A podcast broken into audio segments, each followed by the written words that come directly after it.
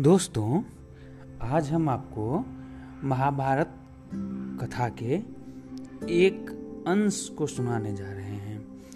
दोस्तों, आज हम आपको पांडवों के जन्म की कथा सुनाने जा रहे हैं।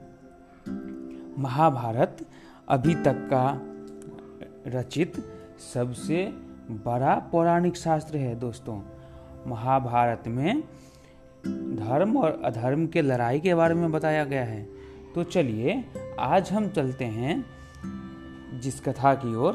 उसका नाम है पांडवों के जन्म की कथा।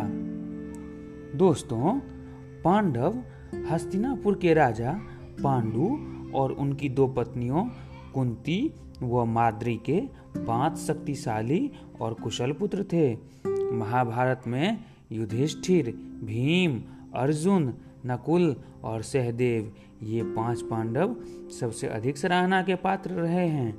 इनके जन्म की कहानी न सिर्फ़ दिलचस्प है, बल्कि हैरान कर देने वाली भी है। एक बार राजा पांडु अपनी पत्नियों के साथ शिकार के लिए जंगल में गए। राजा पांडु को वहाँ एक हिरन का जोड़ा दिखाई दिया, जो एक दूसरे से बेहद प्यार करता था। जब राजा की नज़र उस जोड़े पर पड़ी तो उन्होंने तीर निकालकर नर हिरन को निशाना बनाया और तीर छोड़ दिया। तीर सीधा हिरन की छाती में जाकर लगा। वह हिरन कोई और नहीं, बल्कि हिरन के वेश में ऋषि किदिम्बा थे। उन्होंने पांडु को श्राप दिया कि जब भी वह किसी महिला के करीब जाएँगे, तभी उनकी मृत्यु हो जाएगी। पांडु ने ऋषि किदम्बा से क्षमा मांगी, लेकिन तब तक वो मर चुके थे। श्राप के कारण पांडु ने राज्य त्याग दिया और अपनी पत्नियों से निवेदन किया कि वो वापस राज्य लौट जाएँ, लेकिन उन्होंने मना कर दिया। कुंती और माद्री जंगल में राजा पांडु के साथ ही रहने लगी। उस समय उनकी कोई संतान नहीं थी।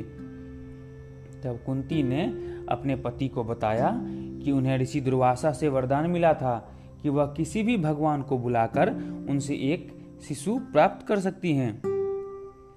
दुर्वासा द्वारा कुंती को दिए गए मंत्रों के उपयोग के माध्यम से उसने यम, यानी धर्म देवता का आह्वान किया, जिससे उन्हें युधिष्ठिर मिला। उसके बाद उन्होंने पवन देव से भीम इंद्रदेव से अर्जुन और के रूप में एक पुत्र प्राप्त किया।